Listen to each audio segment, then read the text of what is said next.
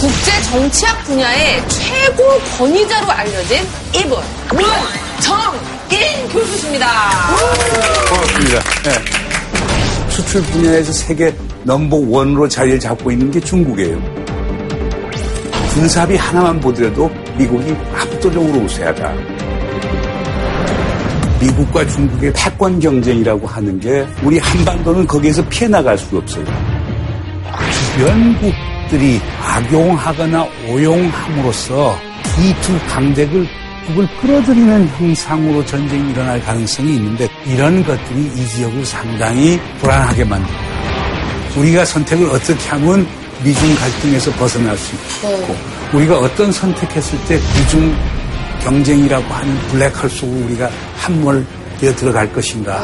요거는 두 번째 강의 시간에 다루도록 하죠. 어, 나 다음 주가 너무 궁금해. 답변이 다 다음 주에 나온다 그래가지고.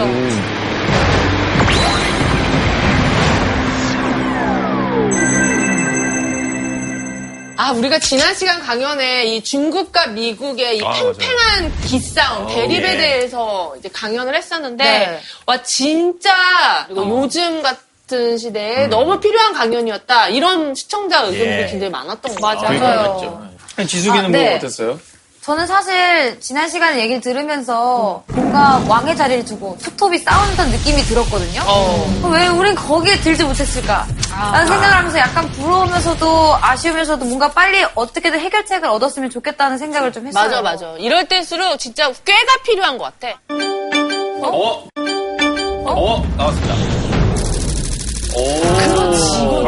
이게 지- 진짜 중요한 아, 거죠. 내가 지난주에 교수님한테 막 이것저것 여쭤봤을 때 중요한 얘기는 다음 주에 한다고 계속 미루셨는데. 아우.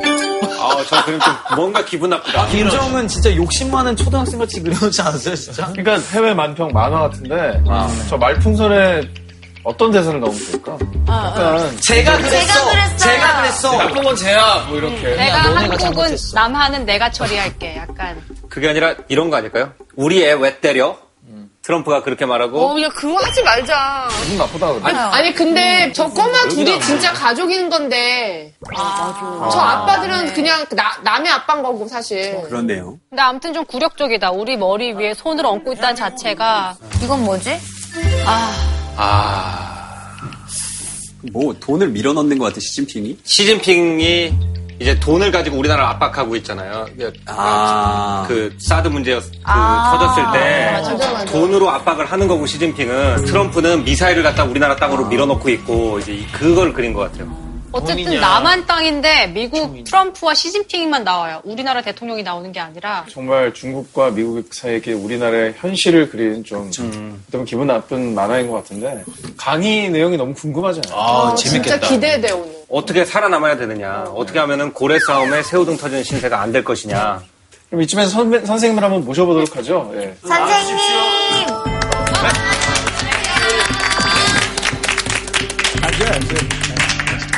한 주 잘 지냈어요? 네. 잘 지내셨어요? 바쁘게. 좀 시간이 너무 살이 빨리 빠지신 지나가요. 것 같아요, 선생님. 살이 좀 빠지신 것 같아요. 그 뭐 고마운 얘기네. 아, 교수님. 교수님 얼굴이 계속 떠오르더라고요. 아, 고마워요. 뭔가 부드러운 자기가 카리스마. 여기 우리 저 차이나는 클래스의 학생들은 상당히 아부를 잘하는 상당히 아부를 잘하는 것 같아요. 근데 선생님 입장이 돼서 이렇게 강단에 서면은 좀 아부가 상당히 고마워질 때가 많아요. 그게 저희 모두의 생존 전략입니다. 아니, 진짜 아부가 아니라 그 다음 강연 내용이 너무 궁금하고 기다려졌어요. 그게 뭐 그럴 수밖에 없는 게, 자, 미국하고 중국이 그렇게 해서 소위 패권적 경합에 들어간다. 네. 그러면 우리는 가운데 끼었는데, 우리, 우린 반도 안 해요. 반도라고 하는 지정학적 입장에 보면 가운데 끼는 건데, 우리가 어떤 선택을 해야 되느냐. 이거에 대한 고민이 있을 수밖에 네. 없죠. 지금은 우리가 미국하고 같이 가는 건데, 계속 그렇게 갈 것인가. 네. 아니면 뜨는 중국에 우리가 편성을 할 것인가. 네. 아니면 우리의 길로 홀로 서기를 할 것인가. 아니면 미국 중국 사이를 우리가 아주 현명한 외교를 하면서 네, 네. 줄타기를 잘 할 것인가. 우리가 억측 또는 포퓰리즘 이런 거 갖고 선택하는 것은 옳지가 않죠. 그 후과는 너무 크죠. 그것이 가져오는 부정적인 부메랑의 효과는 너무 크죠. 외교 정책이라고 하는 것을 엘리트한테 전부 다 맡기는 경향이 있거든요. 맞아요. 근데 엘리트가 항상 잘 안 되는 법은 없잖아요. 어떤 사람들은 민주주의를 우민 정치라고 얘기하죠. 지난 시간에 얘기했던 스파르타하고 아테네가 싸우는데 사실 마지막에 아테네가 망하는 과정에 있어서는 민주주의 허점들이 많이 드러나요. 음. 아, 소크라테스도 결국 독배를 마셨잖아요. 그 법을 위해서 독배를 마셨는데 그 민주주의의 허점이기도 했었거든요. 저는 그렇게 봐요. 그럼에도 불구하고 민주주의 강점이라고 하는 것은 민주주의 있고 국민적 합의가 있고 그거에 기초한 외교정책, 안보정책을 하는 것은 항상 옳은, 옳고 좋은 일이다 이렇게 생각을 해요. 그러면 자 생각해봐요. 우리는 어떤 선택을 할 수 있는가? 하나는 분명히 있어요. 결국 뭐냐? 미국하고 같이 가는 거예요. 그러니까 친미 노선을 계속 유지하고 한미 동맹을 굳건히 하고 그렇게 하면서 북한의 위협, 심지어 중국이나 러시아에서 오는 위협도 막아서 되는 거 있거든요.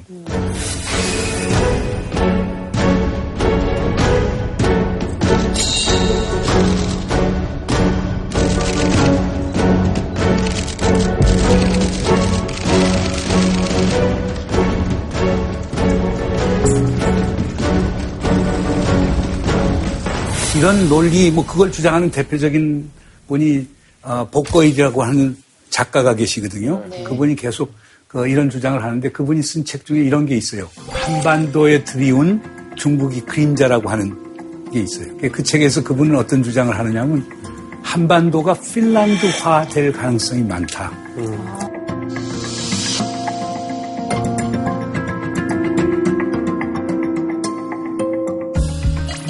핀란드화라고 하는 것은 강대국 옆에 있는 적은 국가가 그 강대국에 의해서 좌지우지되는 이런 현상을 보통 얘기를 해요.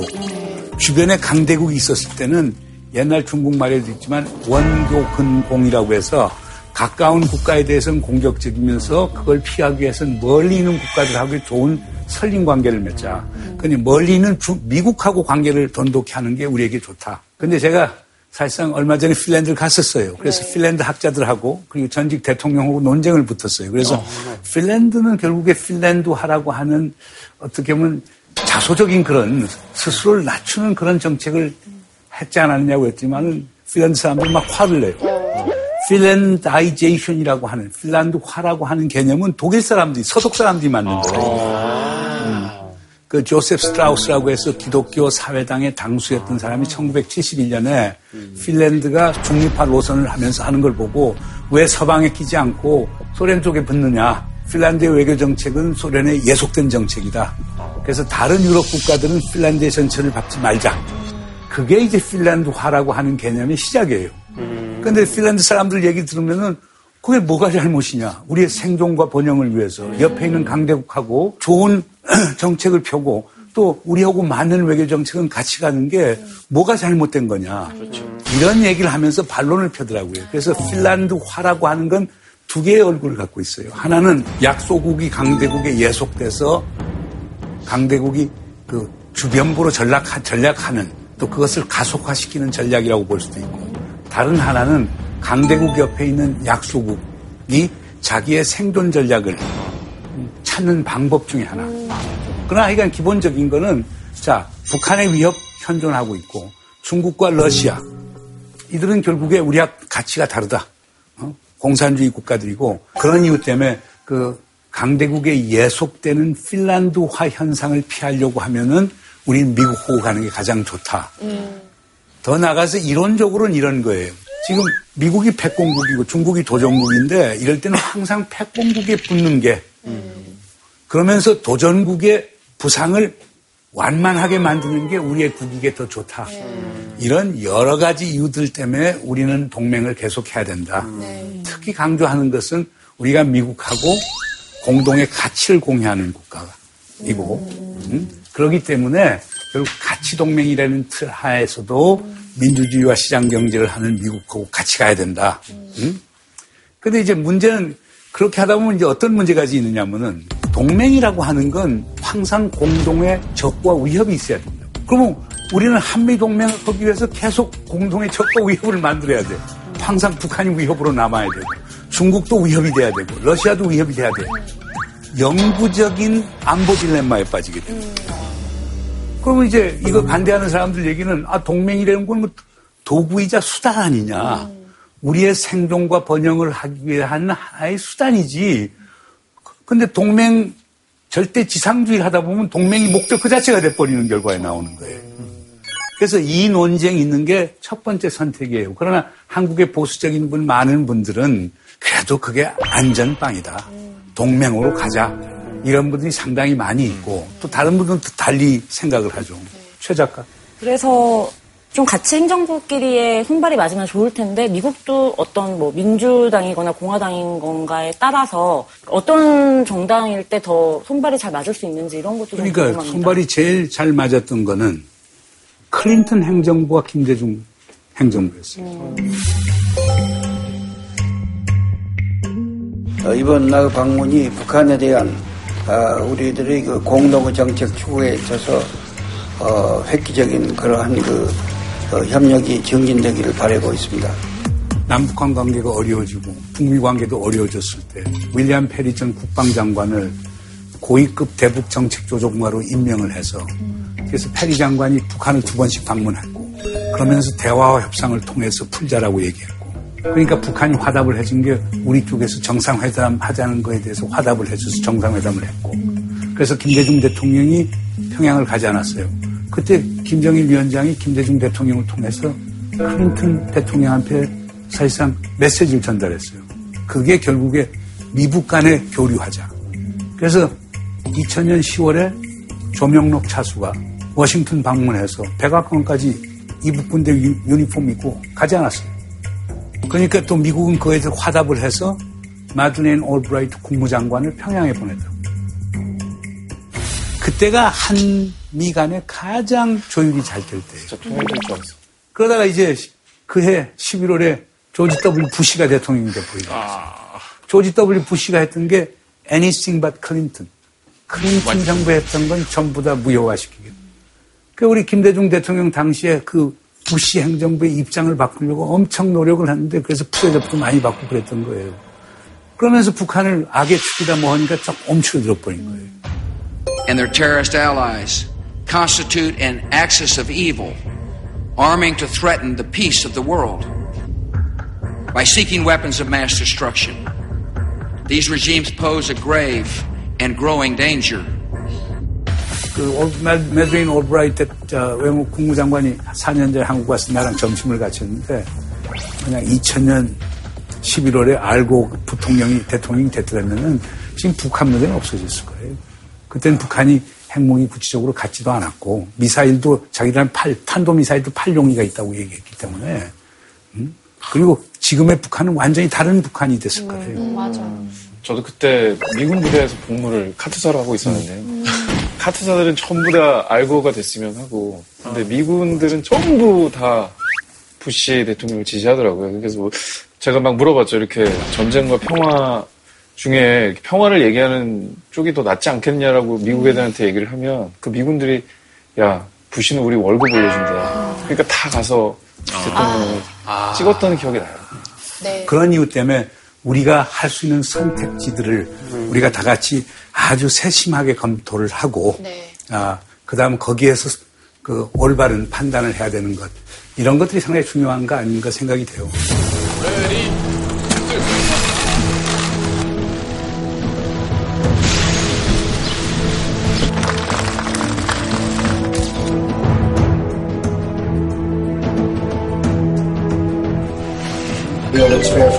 United States and fair for South Korea. be fair deal to both parties. Uh, we are renegotiating a trade deal right now as we speak with South Korea. And uh, hopefully it will be an equitable deal. It'll be a fair deal to both parties.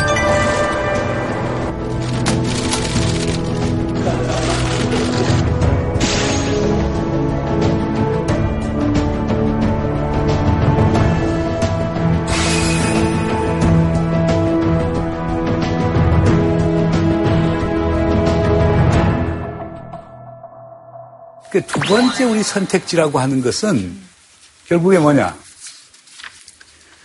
패공으로서의 미국은 지고 있고 중국은 뜨고 있다. 뜨는 중국에 배팅을 하자. 음. 그게- 그게 바로 친중 편승 전략이라고 하는 거예요.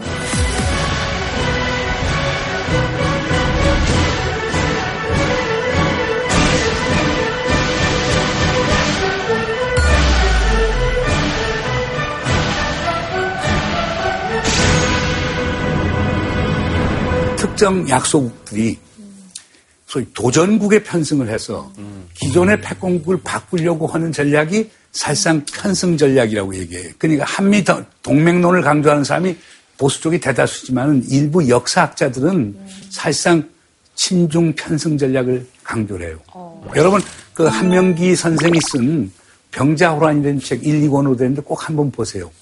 그걸 이거 보면은 가만히 있어 우리가 미국하고 같이 가는 게 잘된 선택인가라고 하는 생각을 하게 돼요. 그러니까 말하자면은 조선 시대 우리가 지고 있는 명나라에 충성을 바치면서 청나라의 부상에 대비를 못했던 걸 갖다가 반복할지도 모른다라는 얘기죠. 조 작가가 아주 이제 전곡을 짚은 거예요. 음. 1630년대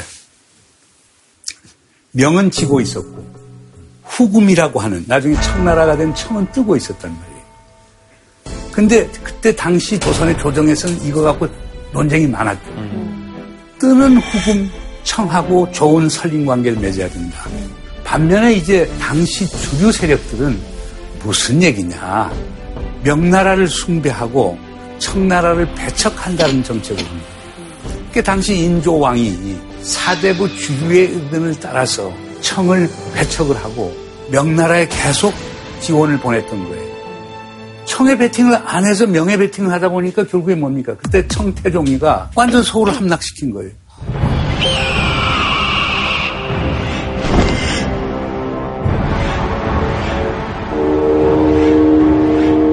12만 병력을 끌고 신양에서 서울까지 오는데 그때 자동차도 없는데 열흘밖에 안 걸립니다. 우리 인조왕께서는 강화도로 피난 갔다가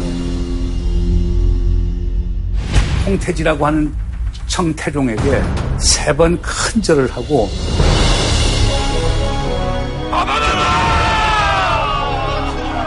아홉 번 고투라고 하는 것은 머리를 땅에 박는다고. 그 소리가 단상에 앉아 있는 홍태지에게 들리도록 하는 거예요. 그래서 아홉 번 그 땅에 머리를 박는 그 수모의 절을 하고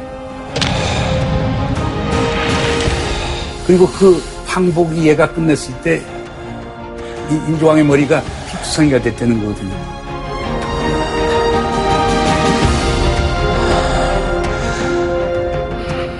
한국 역사에 있어서 가장 수모에 찬 역사가 아주 처절한 패배의 경험을 한 것이 아마 병자호란이일 거예요.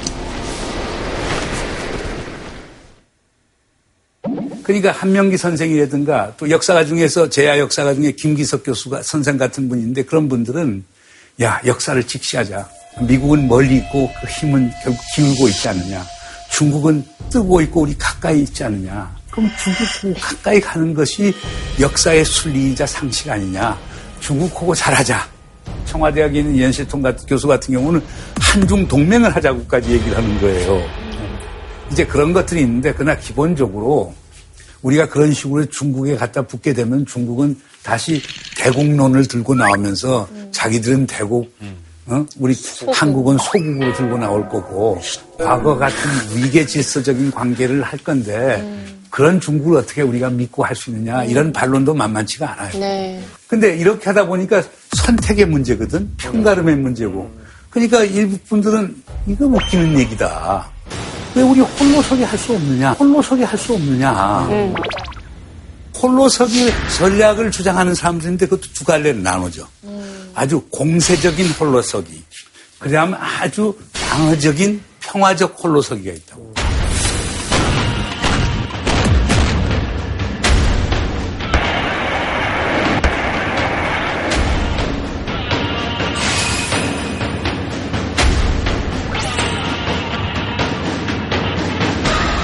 소위 소국적 홀로서기는 뭐냐? 중립국으로 선, 선포하자. 아, 누구의 편도?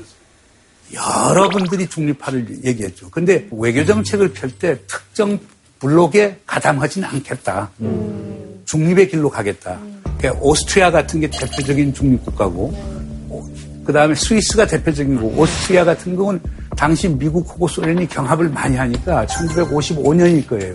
오스트리아 국회에서 중립화 헌법을 통합 통과를 시킨다고. 그리고 헌법 속에 우리는 중립화의 길을 가면서 소련 편도 서방 편도 안 들겠다고 그렇게 했거든요. 그게 중립화 방안들이에요. 중립화 안도 그럴 듯해 보이지만은 원래 중립화하는 국가는 인구가 음? 스위스 뭐 500만, 어? 오스트리아 뭐 700에서 800만 이런 국가들이 하는 거고 한국처럼 통일이 된 한반도가 인구가 8, 8천에서 9천만 이렇게 되는데 그럼 지금 독일보다 큰 인구라고. 엄청난 경제력을 갖고. 그 쉽지는 않는 거거든. 그리고 스스로 아, 우리 중립화 한다고 했다가 나중에 어느 쪽 편들게 되면은 우리가 바로 상대방의 타겟을 받을 수 있기 때문에. 그러니까 그런 중립화보다는 훨씬 더 현실적인 대안을 찾아야 되는 것 아니냐라고 하는 게 이제 그, 그 반대론자들의 주장이긴 하지. 음. 그럼 공세적 홀로서기를 주장하는 분들은 어떤 분들이냐면은 우리 한국도 핵무기 가져야 된다. 음? 강력한 중간 세력 국가가 돼서 미중 일본이 함부로 넘볼 수 없는 국가를 만들어서 어? 마이웨이로 마이웨이로 가자. 오. 어? 그래서 중국, 미국도 함부로 우리한테 할 수 없는 이런 우리의 길로 가자.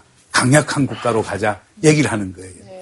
근데 가령 핵무장론, 핵을 가진 중간 세력 국가 쉽지가 않을 거예요. 우선 우리가 핵무기를 몰래 개발하려고 하면은 지금 북한이 당하는 걸 꼭 같이 당해요. 아. 어. 그러니까 한국 같은 경우 그게 되면 한미 원자력 협정이 완전 폐기가 돼요. 그럼 미국이 우리에게 주었던 핵물질, 핵기술 전부 다 가지고 가요.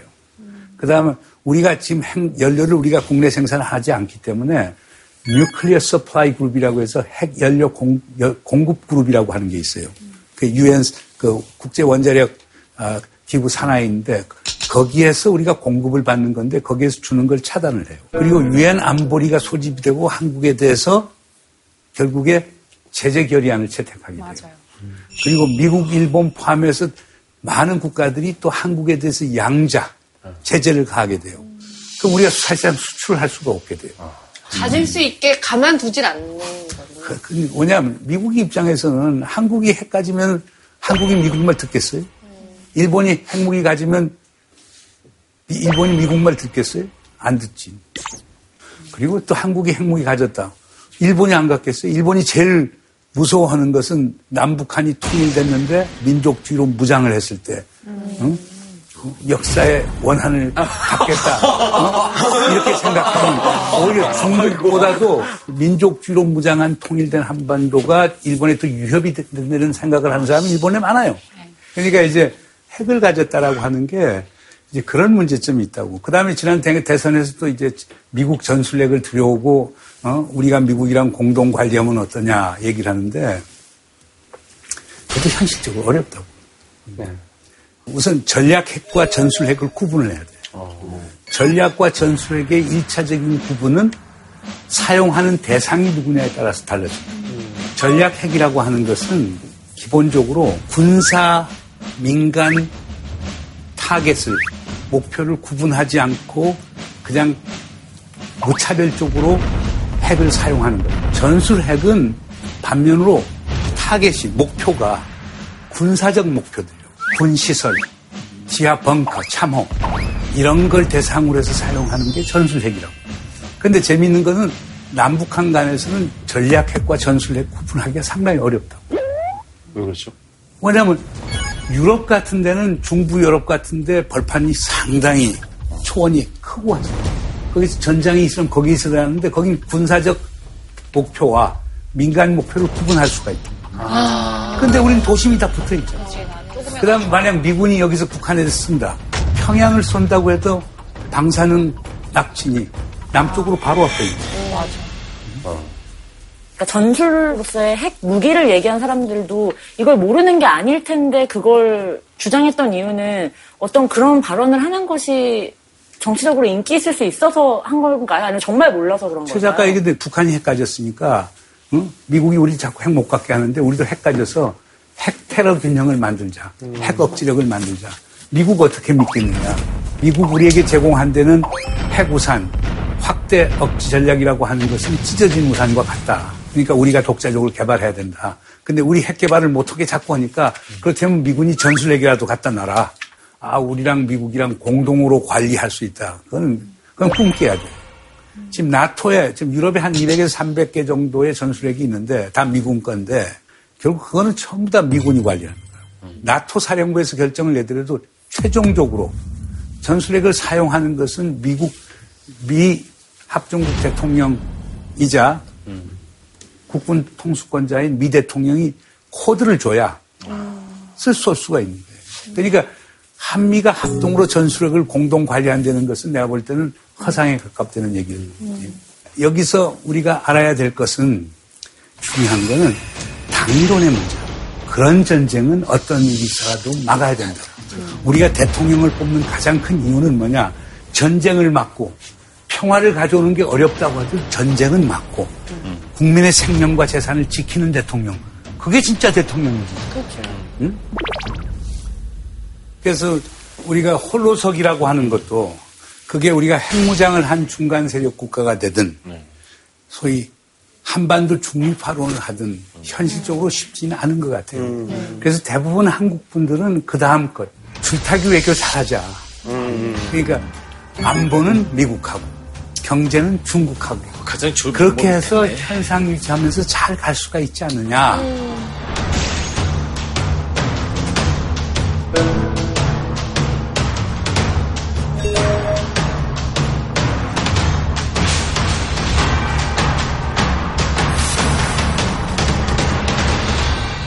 우리가 한미동맹도 좋지만 중국 카드를 버릴 수는 없지 않느냐. 음. 그러니까 같이 가자. 음. 그래서 미국하고 중국이 갈등 국면에 있을 때 결국 좋은 지도자 뽑아서 외교를 차려갖고 슬기롭게 헤쳐나가는 그런 전략을 하자는 거예요. 근데 대부분이 한국 분들은 왜 그걸 못하느냐 어. 얘기를 하는 거예요. 아니 근데 선생님 제가 궁금한 게 이제 줄타기 하다가 잘못하면 이제 넘어질 수 있잖아요. 아, 바로 그거지. 근데 당연히 한쪽에서 기분이 상하지 않을까요? 한쪽에 그러니까, 나버리면은 또 한쪽 열 받아 버리면은. 그러니까 재작년 12월이구나. 그때 조 바이든 부통령이 대통령을 만나서도 결국 선택하시고 바른 배팅, 라이트 배팅 하라고 바른 선택하라고 다 요구를 한 거예요.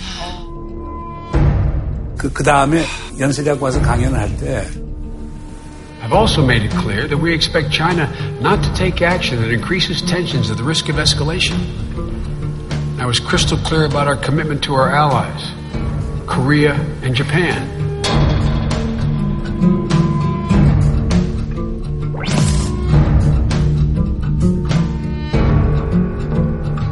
So 引进萨德显然是一个错误的选择。不仅有违为邻之道， 而且很可能使韩国陷入更加不安全的境地。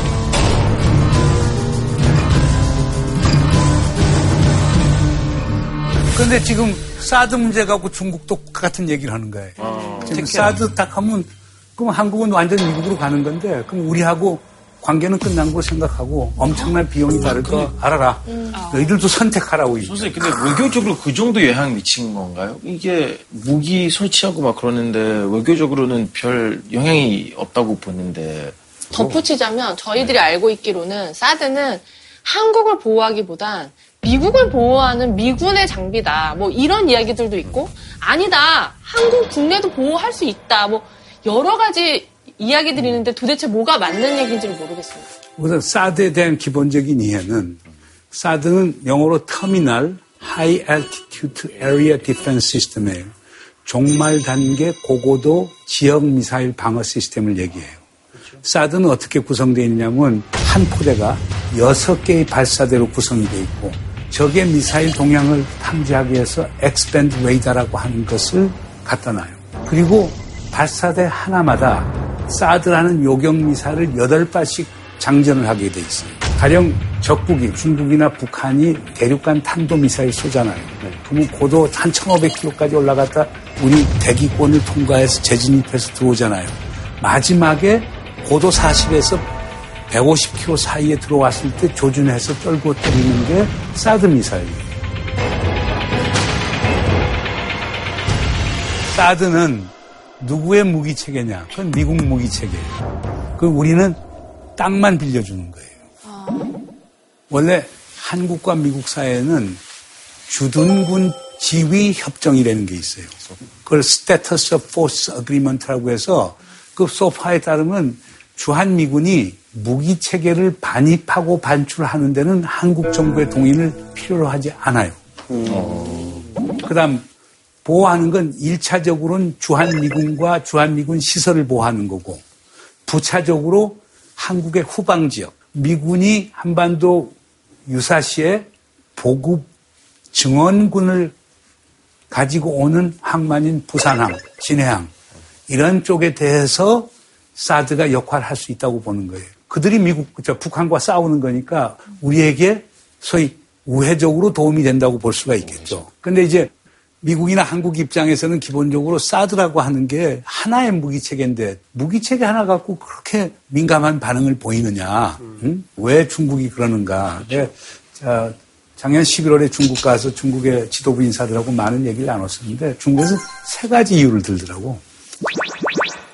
그러니까 그 군부 쪽 얘기하는 것은 지금 중국은 no first use 정책, 즉 핵을 선제 사용하지 않겠다는 정책을 공식 표명했지만 미국은 그 정책을 채택하지 않았다고. 음. 그 중국 사람들은 만에 하나 미국이 전략 무기 갖고 공격을 했을 때 자기들이 보복 타격 능력이 있어야만 음. 억지력이 구축이 되는 건데 한국에 미국 무기 체계인 사드를 갖다 놓으면은 거기에 있는 X-band 레이더라고 하는 게 아, 탐지 거리가 2천 정도 되는데 이게 중국 동북 삼성에 있는 전략 핵 기지에 대한 탐지가 가능하기 때문에 자기들이 그런 능력이 현저하게 약화가 된다.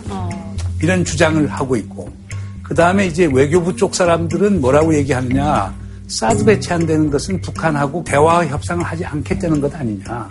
우린 그거 원치 않는다.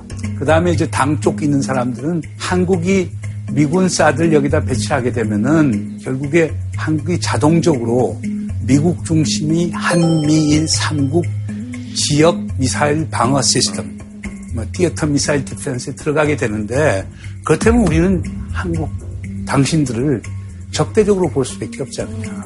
그러면 한미일 삼국 체제하고 중국은 러시아, 북한하고 대응 체제를 만들 수밖에 없고 그러면 새로운 냉전 구도가 나오는데 우리는 그걸 정치적으로 수용할 수도 없다. 그렇기 때문에 자기들은 그렇게 반대한다는 거예요. 사드 배치에 대해서 한국과 사실상 미국은 조금 가볍게 생각하는 게 있고 중국을 너무나 중국은 너무 그걸 과도하게 생각하는 경향이 있다고. 이해와 관심의 비대称문제 때문에 그런 현상이 생기는 거예요. 그러니까 이게 쉽게 풀 수 있는 건 아닌데 바로 지금 사드 문제가 우리 줄타기 외교의 지금 현안 과제로 등장하는 거예요. 네.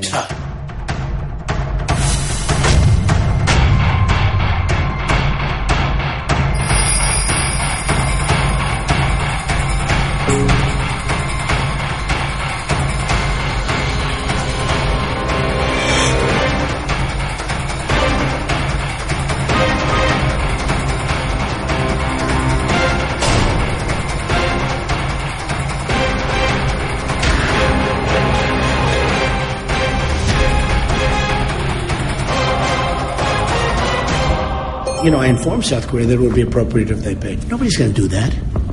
Why are we paying a billion dollars? And it protects them, and I want to protect them. We're going to protect them. But they should pay for that, and they understand that. 지속적으로 이 트럼프 대통령 인터뷰를 통해서 이 비용을 한국 측이 계속해서 부담을 해야 된다라고 주장하는 데는 어떤 전략적인 목적이 있을까요? 우선 첫째는 트럼프 대통령이 아마 사드 배치와 관련된 걸 구체적인 정보를 갖고 있지 않았다고 볼 수도 있겠죠. 그건 뭐냐. 사드가 그냥 미국 무기 우리한테 공여해 주는 것처럼 생각했는데 그거는 그렇게 공여하는 게 아니고 미국 무기를 한국에 가져와서 미국 군대가 전부 다 운영 작동을 하는 거기 때문에 미국 무기이기 때문에 우리가 돈 낼 이유는 없죠. 두 번째는 그것을 결국에 사업가 출신이니까 결국에 그렇게 문제 제기를 해서 금년 12월부터 시작되는 방위 분담 협상 매 4년마다 돼 있어요. 지금 우리가 한 9,400억 정도 내요. 총액이 2조 정도 되는데 나머지는 미군이 내고 그러는데 그러니까 우리 거의 한 40, 한 5, 6% 정도 이렇게 내는 거란 말이에요. 그 비용이 그냥 전액을 우리가 주한미군 방위 저 분담 비용 전액을 내라고 할 수도 있겠죠. 그러나 그건 상대가 있는 거니까 우리하고 협상을 해서 해야 되는 거니까 쉽게 되지는 않을 거예요. 아마 그런 맥락하고 관련이 되는 것 같아요. 어, 지숙 학생. 혹시 이 사드는 made in 어디 거예요? 우리는 이렇게 사드 때문에 힘들어하는데 누군가는 그 무기를 팔면서 이익을 얻을 수 있잖아요. 엄청난. 아이, 우리 또 지숙 씨가 그냥 난 노래만 잘 부르는 줄 알았지만 질문도 잘하시네. 아, 그러니까 사드 체제는 미사일, 요격 미사일하고 발사대 지휘 통제 센터는 록히드 마틴이라는 회사에서 하고 X-band 레이더라고 하는 레이더는 레이시온이라는 데서 해요. 그러니까 록히드 마틴의 관심이 상당히 많겠죠. 지금 미국 전체에 있는 게 한국에 배치한 것까지 다 합쳐서 일곱 포대, 포대밖에 없단 말이에요. 일곱 포대. 어. 그 다음에 카탈이 한 포대 주문을 했고, 그러니까 아랍 토후국이 두 포대를 주문했어요. 그냥 다 합쳐서 10개밖에 안 되는 거니까 록히드 마틴 입장에서는 지금 있는 무기 생산 체계 갖고는 규모의 경제가 안 될 거 아니에요? 그러니까 더 많은 국가가 사주길 원하겠죠. 그러면 지금 이렇게 막 사드 우리나라에 놓겠다 막 이런 얘기를 하면서 사드가 좀 유명해졌잖아요. 어떻게 보면 이게 마케팅인 건가요? 노이즈 마케팅. 그죠? 노이즈 마케팅.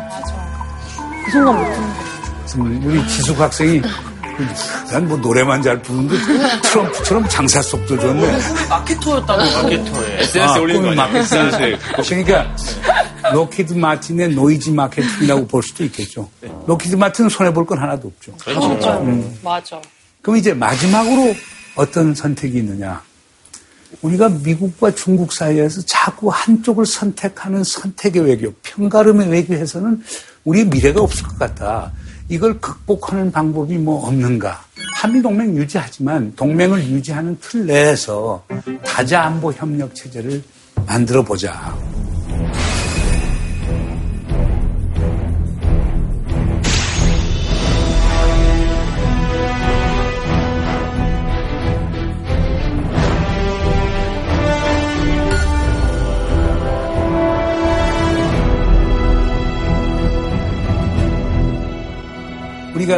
그 안보 공동체는 두 가지 형태가 있어요. 하나는 집단 방위 공동체가 있고, 그건 동맹을 얘기해요. 나토 같은 경우. 공동의 위협과 적을 상대로 뜻맞는 국가끼리 동맹을 만들어서 대체해 거예요. 그냥 상당히 배타적 성격을 가지고. 다른 하나는 집단 안전보장 체제라는 게 있어요. 집단 안전보장 체제라고 하는 건 유엔 헌장에 있는 거예요. 모든 국가는 하나의 안보 공동체에 들어있는데 공동체 회원국 중 어느 한 국가가 침략 행위를 했을 때는 모든 다른 회원국들이 그 도발국에 대해서 응징을 하자. 그게 1950년 북한이 남침을 했었을 때 유엔에서 결의를 통해 갖고 16개 국가가 참전한 게 처음이라 마지막이었어요. 그런데 이 집단 안전 보장 체제를 하게 되면은 그걸로 가는 길이 다자안보 협력 체제를 하는 거예요. 다자안보 협력 체제라고 하는 게 현실적으로 바로 유럽에 있는 헬싱키 프로세스. 헬싱키 프로세스라는 건 1975년에 체결된 헬싱키 협약이라는 게 있어요.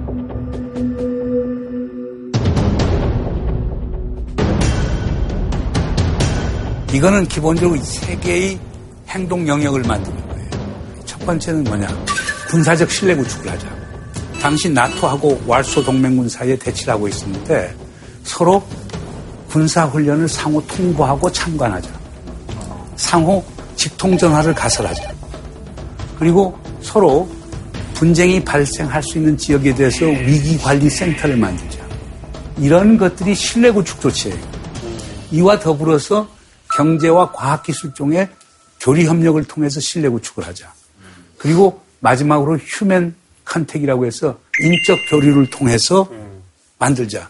근데 재미있는 거는 그러면 유럽 같은 데는 한편으로는 결국에 뭐냐 나토라고 하는 동맹 체제가 있고 다른 한편으로서는 헬싱키 프로세스 기초를 둔 소위 Organization for Security and Cooperation in Europe이라고 해서 유럽 안보 협력 기구가 있어요. 그러니까 다자 안보 협력 체제하고 동맹이 같이 갈 수 있잖아요. 한국이 조금 창의적인 외교를 통해서 동맹에만 모든 걸 넣지 말고 한편으로서는 중국 포함하고 북한 포함하고 러시아 포함하는 다자안보 협력 체제를 하다 보면 군사적 신뢰 구축이 생길 것이고 그러면 그만큼 군사적 긴장과 대립도 완화될 것 아니냐. 그리고 경제 공동체 구축을 통해서 우리가 긴장과 대립을 완화시킬 수 있지 않느냐. 가령 예를 들어서 한중일 삼국 경제 공동체를 만든다. 한중일 삼국 포함해서 거기에다가 뭐 북한, 몽고, 뭐 러시아까지 끼는 동북아 지역에 소위 FTA 자유무역지대를 만들고 공동시장을 만들고 그렇게 만들면 싸울 가능성이 적어진다. 네. 음. 이런 걸 한국이 좀 아이디어를 내자. 한국이 주도권을 갖고 가자. 그래서 새로운 질서를 만드는데 한국이 가게 되면은 우리가 미국과 중국 사이에 선택하는 편가름의 외교를 할 필요가 없지 않느냐. 이 주장을 하는 거예요. 음. 근데 그렇게 하려고 하면 바로 남북 문제가, 남북 문제가 해결이 돼요. 그러니까 지금 가령 문재인 대통령 같은 경우도 공약에서 남북한 경제 공동체를 만드는 거예요. 경제 공동체를 만들어서 그걸 통해서 대륙으로 나가면서 새로운 생존과 번영의 공간을 만들겠다는 게 문재인 대통령 기본 핵심 공약인데 남북한이 돼야 돼요. 남북한이 대치 국면, 대립 국면에 있는 한은 우린 한미동맹을 할 수밖에 없어요. 남북한 간에 걱정할 게 없으면 우리가 동맹에 그렇게 목을 매달릴 필요도 없잖아요. 미국에 그렇게 목, 매달지 않으면 우리가 중국하고 각을 세울 이유도 없잖아요. 그러면 북한하고 미국도 관계가 좋아질 거고 중국하고 북한도 관계가 좋아질 거고 그러면 미북, 한미, 남북, 한중, 북중 이 양자 관계들이 선순한 관계를 가져올 수 있는 거예요. 그렇게 되면 우리가 상당히 외교적으로 소위 활동할 수 있는 범위가 넓어지는 거예요. 근데 북한하고 그렇게 평화적으로 그게 될까요? 안 되도록 되게 만드는 게 외교죠. 그거 외교가 보통 일이 아니네. 그러니까 사람들이 얘기해 북한이 핵을 포기할까요? 그러면 포기하지 않을 거니까 얘기하지 말고 북한 막가파대로 나가두는 거예요? 포기하게 만드는 게 외교고 국가가 존재하는 이유죠. 근데 외교라는 게 결국에 약간 give and take잖아요. 음. 그럼 분명히 우리가 원하는 게 있으면 걔는 달라고 하는 게 있을 텐데. 우리가 주는 것은 여기에 안, 평화, 안정과 안보를 가져오는 거예요. 근데 그거에 관심이 있느냐 말이죠, 그 사람들이. 관심을 갖도록 만들어야 되는 게 외교고. 그게 존- 국가가 존재하는 이유. 선생 그거 어떻게 만들어야 되는 그러니까 어떻게 만들어요? 근데 북한은 알고 싶은 좀게 진짜 되게 왜 이렇게 상식이 통하고 대화가 되고 이러잖아요, 사람들이. 그러지가 않잖아요. 아니, 그러니까 난 북한 편 드는 건 아니에요. 분명히 얘기지만. 지금 북한 보고 자기들이 신주단지, 자기들이 목숨이 달려있다는 게 핵무기인데, 핵무기를 포기하면 대화하겠다. 북한이 나올까요? 안 나오죠. 안 나올 거 아니에요, 지숙 씨. 네. 어? 그렇지. 네. 그러니까 북한 너희들 좀 핵 동결을 좀 하라. 응? 미사일 실험 발사도 좀 동결하고 유예하라. 그럼 북쪽에서 넌 뭐 줄래? 그럼 북한이 원하는 건 한미 합동 군사 훈련을 중지시키는 거예요. 그럼 우리가 그 카드를 갖고 만날 수는 있겠죠. 그래서 핵 개발을 못하게 유예시키고 그다음에 한미 합동 군사 훈련을 하는데 우리가 축- 규모를 축소하겠다. 미국의 전략 무기들을 전진 배치하는 것은 우리 안 하도록 하겠다. 협상해 나갈 수 있어야 된다. 그리고 두 번째로는 결국에 교류 협력해서 우리가 너희를 해칠 생각 없다. 흡수 통일 안 하겠다. 그리고 조그만 교류 협력이라도 하자. 가령 예를 들어서 개성공단 같은 데도 입주업자들이 지금 자기들 생산 시설 어떻게 되는지 모르니까 좀 잠시 방문해서 점검할 수 있도록 또 만들고 인도주의적 지원 같은 것도 좀 재개하고 그런 거 한번 시켜보고 이렇게 하면서 적은 것부터 점진적으로 우선 교류를 해보고 협력을 해보고 그때 되면 당국자들이 접촉을 해서 만들어 나가면 되는 거거든요. 아, 우리 덕원 학생. 북한이 정말 대화 상대로 적합하냐, 말이 안 통하는 거 아니냐. 라는 인식들이 되게 전반적으로 퍼져 있는 것 같다는 생각을 했는데요. 이런 인식들이 개선된다면 어떤 외교를 하는데 도움이 될 것 같은데 어떤 어, 예를 들어 그리고 국내 정치인들이 이제까지 북한과 대화하겠다고 말하면 굉장히 인기가 없어지는 경향성도 있지 않았나요? 그거를 또 덕원 학생하고 지금 최 작가 얘기가 다 하나의 일관성이 있는 것들인데 그러니까 결국에 뭐냐 주고받는 게 있어야 될 거 아니야. 근데 우리가 주려고 하면 무조건 퍼주기라고 그럴 거야. 빨갱이라 그러고 종북 좌파 빨갱이라고 그러고. 아마 우리 한국 사회에서 가장 페이크 뉴스에 가까운 게 퍼주기 논란이거든요. 김대중 노무현 진보 정권 10년에 북한에 엄청 퍼졌다라고 얘기했는데 김대중 대통령이 남북 정상회담 할 때 그때 1억 불을 송금한 거는 그건 문제가 있었던 거예요. 근데 우리 정부가 공식적으로 북한에 도움을 주겠다고 한 것은 소위 남북 협력 기금이라고 하는 게 있어요. 국회를 통과해야 되는 협력 기금인데 김대중 노무현 정부 10년 동안에 남북 협력 기금이 한 8조 6천억 정도 될 거예요. 그러니까 거의 80억 불 정도 되는 거예요. 그럼 그 중에 4조 3천억 정도는 어디에 들어갔느냐? 김영삼 정부 때 결정한 심포의 경수로 2기 지어주는 것. 한국전력이 가서 지어주는 건데, 거기에 4조 3천억 정도가 들어갔어요. 그게 반이에요. 그 다음 나머지 있는 게 2조 7천억 정도를 북한에 지원한 건 사실이에요. 그게 뭐냐? 인도적 지원 또는 우리가 하는 차관거래라고 하는 차관으로 주고 북한이 한국에서 쌀하고 비료를 사간 거예요. 근데 북한은 그때 이렇게 원했어요. 한국의 쌀값이 비싸니까 자기들이 미얀마나 타일랜드나 필리핀 가서 쌀을 사오겠다. 그러면 두 배, 세 배의 쌀을 더 사올 수 있으니까 한국 정부에서 no를 했어요. 우리가 추곡 수매를 해서 쌓아놓은 비축미가 너무 많은데 그거 사가라고 그런 거예요. 국제값보다 훨씬 비싸게. 우리 농민 보호를 위해서 그렇게 했던 거예요. 그 다음 비료도 북한 사람들은 기본적으로 국제시장에서 싼 값에 비료를 사가고 싶은데 우리 농민 수가 줄어들면서 남해화학 같은 데서 만드는 비료가 소비가 안 되는 거예요. 그 남해화학에서 비료 사서 또 북한에 보낸 거예요. 말은 우리가 퍼주게 한 것 같지만은 실제적으로는 우리 미국 생산업자들하고 결국 비료 생산업자들 물건을 갖다 준 거예요. 그것도 비싼 값에. 그 다음 들어간 게 한 7천억 정도 들어간 게 있어요. 그게 문산에서 개성공단 사이에 철도와 고속도로 건설. 고성에서 금강산까지 철도와 고속도로 건설. 그 이외에는 사실상 잉여금으로 남아 있어요. 자, 근데 여기서 뭐냐? 지도자의 용기와 결기와 일반 여론 사이에 괴리가 있을 수밖에 없다. 근데 지도자는 한편에서는 상향식으로 국민의 여론을 많이 드려야 되지만 결단이 순간이 왔을 땐 결단을 해서 리더가 돼요. 폴로워가 아니고. 추종자가 아니고 리더가 되니까 그건 지도자의 몫이죠. 저는 그렇게 봐요. 지금 현 정부라고 하는 게 정권을 잡은 게 결국 남북 관관계에 큰 변화를 가져오겠다고 그랬으니까 그걸 보이려고 하면 결단을 내려야 될 거예요. 자, 지금까지 그러면은 다섯 가지의 선택지를 얘기했어요. 첫째, 미국하고 같이 가자. 둘째, 중국으로 편승하자. 셋째, 홀로 서기 하자는 것들 중립화론을 가자. 핵무기를 가진 중간 세력 국가 되자. 줄타기 잘하는 외교하자. 마지막으로는 우리가 새 질서 만들어서 미중 갈등이 없게끔 하자. 그러려고 하면 남북한 관계에 획기적인 개선이 있어야 된다. 이런 어, 이런 옵션들이 있는데 자 내가 하나씩 물어볼게.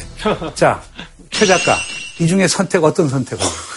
아, 새 질서 만드는 새 질서 가장 거. 근본적인 위협의 유- 원인을 완화시키는 게 가장 좋지 않나 것 싶어요. 같아요. 용주 학생은 저는 핵무장.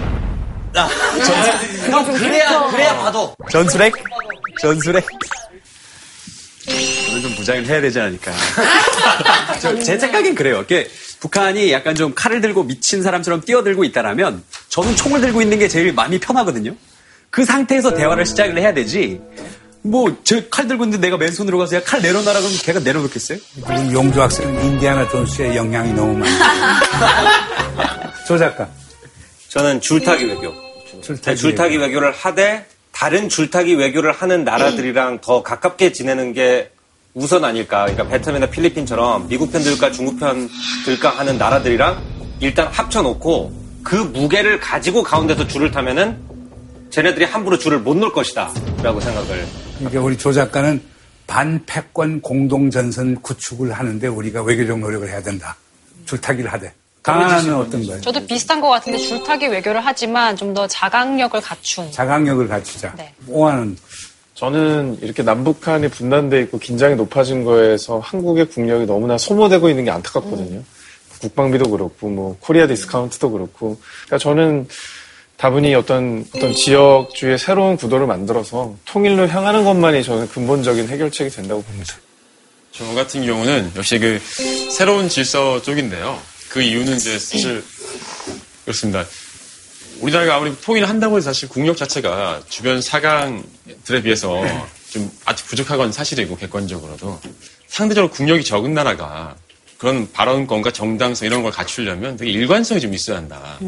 그런 것들을 갖춰 나가는 걸 목표로 해서 저는 이제 새로운 길을 제시할 수 있다라고 음. 생각이 듭니다. 저건 학생 상당히 중요한 포인트인데 우리가 원칙은 있어야 돼요. 북한이 북한 인권 문제 같은 경우 이건 인권의 문제니까 유엔에서 우리는 대북 북한 인권 결의안에 대해서는 찬성하겠습니다. 하고 그 입장을 일관되게 할 수 있죠. 아니면 아 우리 남북 관계 개선을 위해서 기권 계속하겠다. 원칙을 정해놓는 게 상당히 중요할 거예요. 그- 그 원칙 하에서 결국 우리가 외교적인 발상을 발상의 전화를 통해서 새로운 아이디어, 즉 스마트 파워를 통해서 새로운 질서를 만드는데 저 선도적 역할을 하자. 근본적으로 정말 통일된 한국, 하나 되는 한국, 우리가 정말 자, 그것만이 진정한 자강력이라고 생각하고요. 그렇게 둘이 정말 어떤 화해가 되고 손을 맞잡았을 때 그런 날이 올 수 있을지 모르겠지만 그게 사실 근본적으로 가장 좋은 그럼 5번에 해당되네. 네. 새 짓을 만드는 건데. 네. 근데 홍 작가의 대북 인식은 완전히 다른데? 아니 그런 그런데요. 아니 그러니까 홍 작가와 같이 대북 인식을 하면 하나 되는 한반도를 어떻게 만들어? 아니, 그런데 교수님 단 전제가 있습니다. 어떤 전제? 북한이 상식적으로 나올 때 그것이 가능하지 그러니까 않을까. 조건부구나. 어, 딘딘은? 저는 줄타기인데 지금 저희가 생각하는 건 그거잖아요. 우리가 줄에서 떨어지면은 우리가 큰일 나는 상황이잖아요. 근데 저희가 외교를 기가 막히게 해가지고 줄타기 마스터가 되면은 우리가 줄에서 떨어지면은 양쪽이 위험해서 절대 못 놓게 우리가 외교를 잘하면은 사실 아, 그들 우리 줄에 떨어지면 미중도 줄에서 결국에 그러니까 기울 나자빠지게 약간- 엄청난 혼동과 무질서가 올 텐데 저도 약간, 약간 뒷는 똑같은 생각 하고 있었어요. 저는 줄타기 선택할 거예요. 왜냐, 가운데 있으니까 이제 두 나라의 힘을 어느 정도 알 수 있어요. 왜냐면 가운데 있으면은 어느 정도 더 잘 땡기는지를 알 수 있잖아요. 그래서 그런 거를 좀 밸런스를 또 조절을 잘하면은 좀 가운데 오래 있지 않을까라는 생각을 듣거든요. 저는 왜 줄타기를 선택했냐면 잘못하다간 우리 국민이 새우가 될 수도 있다는 생각을 했어요. 우리가 지금 고래등 고래 싸움에 새우등이 터질까 싶어서 지금 새로운 정책을 좀 내야 된다는 생각을 했잖아요. 근데 극단적인 선택을 한다기보다는 줄타기를 하면서 저는 시간을 벌었으면 좋겠어요. 그래서 그 시간을 번다는 건 우리나라가 좀 국력을 좀 강화시켜서 나중에 어떤 선택을 하든지 지금보다 더 나은 결과를 낳을 수 있게끔 좀 그 시간을 벌어서 좀 국력을 강화시키는 것 자체만으로도 더 좋은 선택을 할 수 있다는 생각이 들었어요. 재미있는 건 이렇게 여기 지금 새질서 주장하는 사람 따르면 여기 줄타기 하는 거 아래다가 네트를 깔면 되는 거거든. 그렇죠. 동시에 하는 게 또. 그 네트가 새질서 역할을 해줄 수 있는 거죠. 그러니까 지금 미국, 중국, 호고의 균형 외교를 하는데 그 사이에 결국에 다자안보 협력 체제니 경제 공동체를 만들면 이런 것들이 일종의 네트가 돼서 우리 떨어져도 다치지 않게 만들어주는 역할을 할 수 있으니까 그런 절충은 가능할 거예요. 그러니까 소위 현상 유지를 위한 줄타기 외교하고 새 질서 만드는 것이 동시에 우리가 추진을 한다면 대안이 될 수가 있는 거니까. 그러나 여기도 하여간 줄타기하고 새 질서 사이고, 그러면 지금까지 분포도를 보면은 결국에 뭐냐, 새 질서가 최 작가, 오하나, 홍반장, 덕원, 네 사람이고, 조 작가하고 딘딘하고 쌤은 줄타기하고 새 질서를 융합시키는 융합적 전략을 얘기하는 거고, 강하나하고 지숙 학생은 줄타기인데 자강을 증진시키는 그런 줄타기 외교하자는 거고 딱 한 사람만 딱 한 사람만 행복을 가지고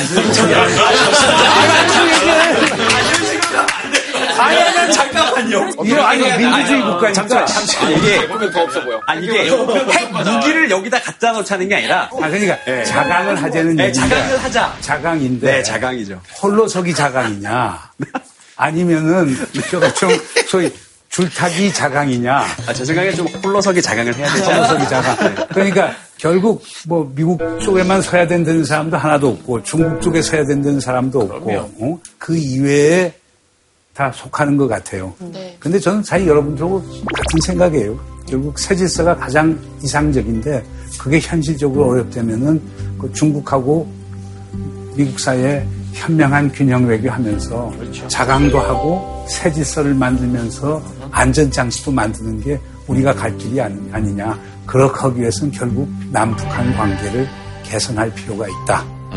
이런 걸 염두에 두시고 질문 뭐 어떤 질문도 좋으니까 하세요. 홍 반장 좀 유아적인 질문이라 정말 죄송하지만 또 이런 기회가 아니면 언제 여쭤볼까 싶어서 좀 드리겠습니다.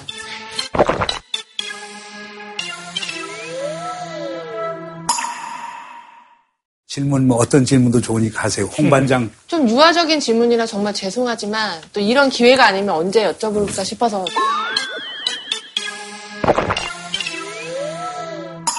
정말로 핵이 터지면 어떻게 됩니까? 주변 어느 나라까지 영향이 가고 뭐 이런 것들이 좀 되게 궁금한 지금 북한이 쏟, 쏟다라고 하면은 북한은 그날부로 끝장일 거예요. 끝장일 거예요.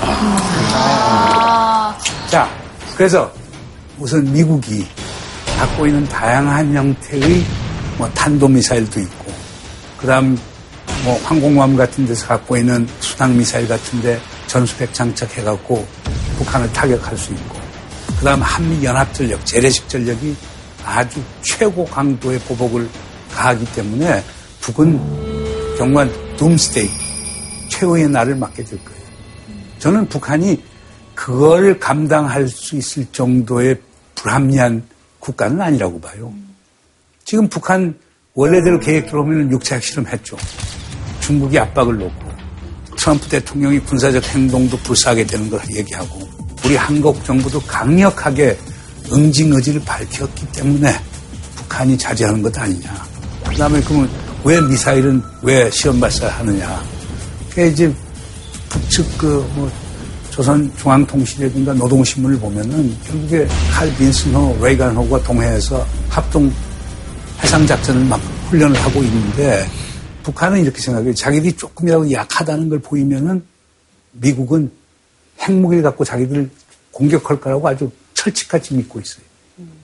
그러니까 약하다는 것을 보이지 않기 위해서 자꾸 자기들도 보복 타격할 수 있는 능력을 갖고 있다는 걸 보여주는 거거든요. culture, commerce, and common between 속히 대륙간 단도로켓 화종 14형은 설정된 목표 수역을 정확히 타격하였다.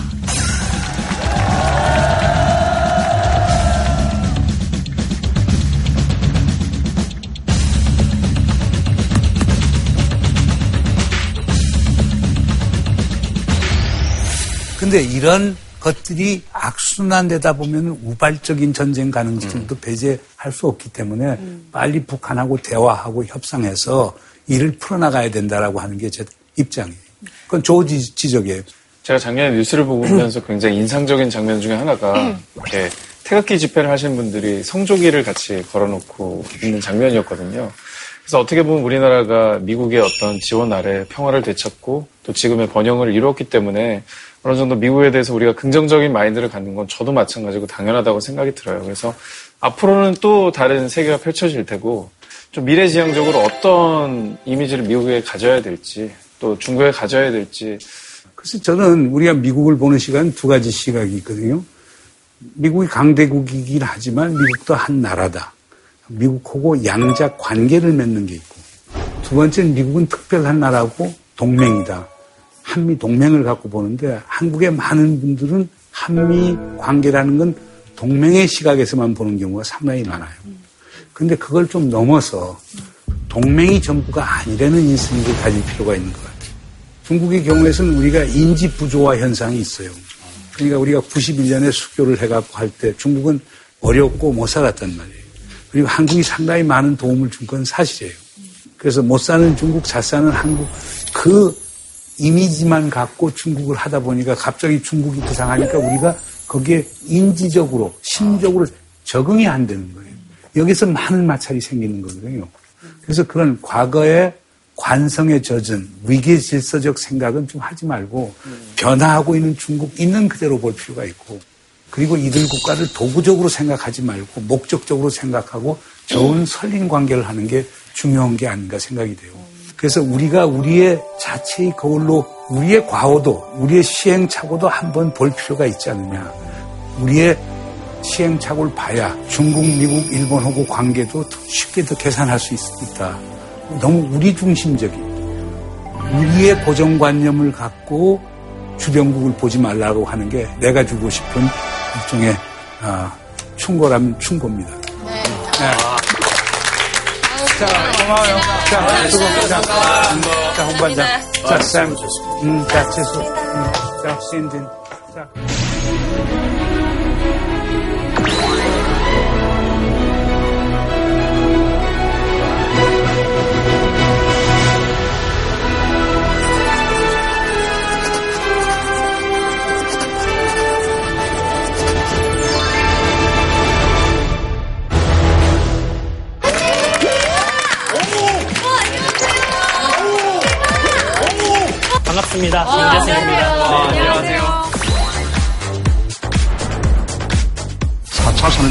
4차 산업혁명. 4차 산업 발전. 4차 산업혁명. 4차 산업혁명이 도대체 뭐고 이게 정말로 오기는 하는 건지. 엄마들 사이에서는 지금 4차 산업 얘기가 많이 나와서 야 애들 코딩 가르쳐야 돼. 다음 세대가 제일 걱정이에요. 이걸 이제 산업혁명이라고 부르는 이유가 뭐냐.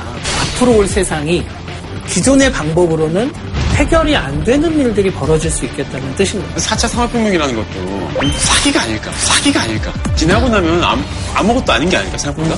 우리가 유일하게 믿어야 할 것은 이제 앞으로 벌어질 일들이 예측 불가능하다는 거예요. 궁금했던 점들이 많이 정말 해소되는 그런 시간이었던 것 같습니다. 저희 저희 질문상이라고 질문상이라고 있거든요. 음. 교수님 생각하시기에 질문을 제일 잘했다 하는 그래, 우리 여기 있어. 아, 여기 상이. 선물로 여기. 준비하고 싶다. 어. 예 사람을 한번 뽑아서 제일 고급져. 상이 크다. 야 진짜 예쁘다. 처음 본 거예요? 와, 순신이 있었구나. 하나도 교수님께서 질문상 받을 사람을 좀 뽑아주세요. 네, 그러니까 우리가 한단다. 최 작가 줄게. 최 작가 줄게. 와. 최 작가. JTBC